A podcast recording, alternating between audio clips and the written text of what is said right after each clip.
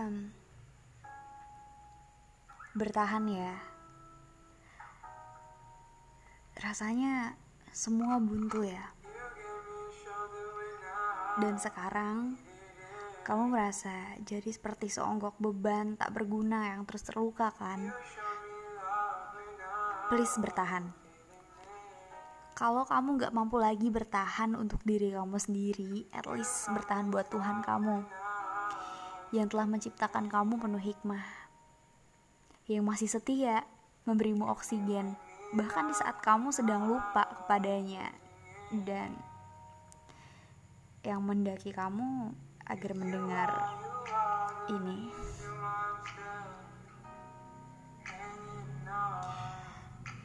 Bukannya ini juga tanda yang kamu cari-cari. Di waktu yang tepat, Tuhan akan menganugerahimu kematian yang tenang dan indah. Sebab di hari-hari yang susah buat bertahan ini, kamu tetap bertahan untuk Tuhan kamu. Menjaga dirimu dari menyakiti diri sendiri, menjauhi dirimu dari jalan-jalan yang salah. Sungguh, Tuhanmu menyaksikan usahamu. Dan, you know, surga mahal harganya. Mungkin rasa sakit ini adalah tabungannya.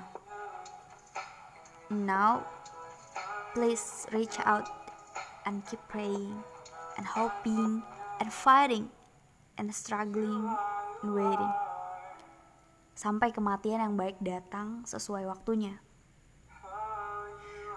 Oke okay guys, and in last, please, please, please share this. Kita nggak tahu siapa di antara kita atau di antara teman kita yang lagi feeling down today.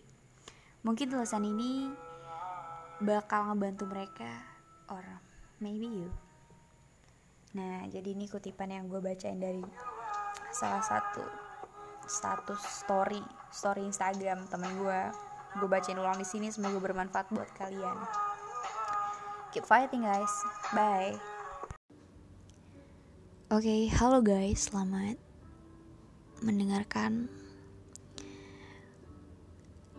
podcast kali ini gue mau sharing-sharing aja sih. Semoga bisa bermanfaat. Oke, okay, enjoy. Sebelumnya gue mau nanya nih sama kalian. Kalian pernah gak sih ngerasa kalau bingung mau ngapain? Kalian pernah gak sih ngerasa kalau apa yang kalian hadapin tuh berat banget? Kalian pernah gak sungkan cerita sama orang tentang masalah kalian? Kalian pernah gak ngerasa jatuh? Gue yakin sih kebanyakan orang pasti bilang ya pernah dong. Ya jadi gue mau cerita nih.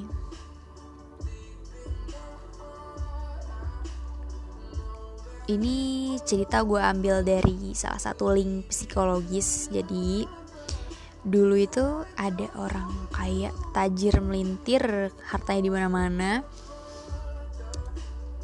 Nomor satu lah kekayaannya dan sometime perusahaan dia bangkrut dan dia jatuh sejatuh-jatuhnya. Jatuh banget. Jadi orang miskin benar-benar miskin. Harta nggak ada rumah nggak ada.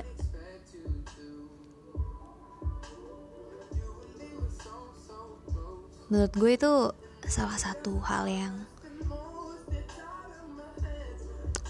bikin shock sih karena itu adalah perubahan drastis.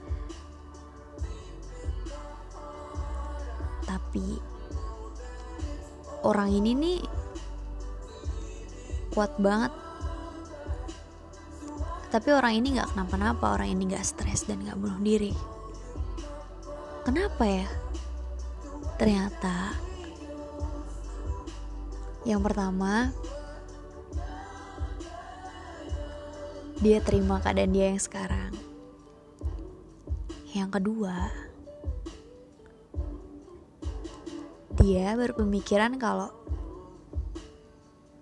it's okay. Jadi kayak yang ya nggak apa-apa. Emang kenapa kalau gue miskin? Emang kenapa kalau gue habis kaya terus gue jadi miskin kayak gini? Emang kenapa sih? Toh gue nggak meninggal toh gue masih bisa ketawa-ketawa nih bareng teman-teman gue gue masih bisa makan. Jadi ya kenapa gue harus stres? Sesimpel itu. Kedengarannya emang simpel banget sih cuman emang baik menurut gue sampai ke titik penerimaan dan ke titik saya gak apa-apa tuh ya cukup makan waktu. Jadi udah nemu belum nih kata kuncinya? Ya kata kuncinya itu terima dan nggak apa-apa. Nggak apa-apa kalau lo jatuh emang kenapa? Namanya juga hidup kan? Toh lo nggak meninggal. Toh lo masih bisa makan lo masih masih bisa ketawa nih di tempat lain so why itu aja cerita gue kali ini semoga bisa memotivasi kalian yang gak sengaja denger kali oke okay. See you guys.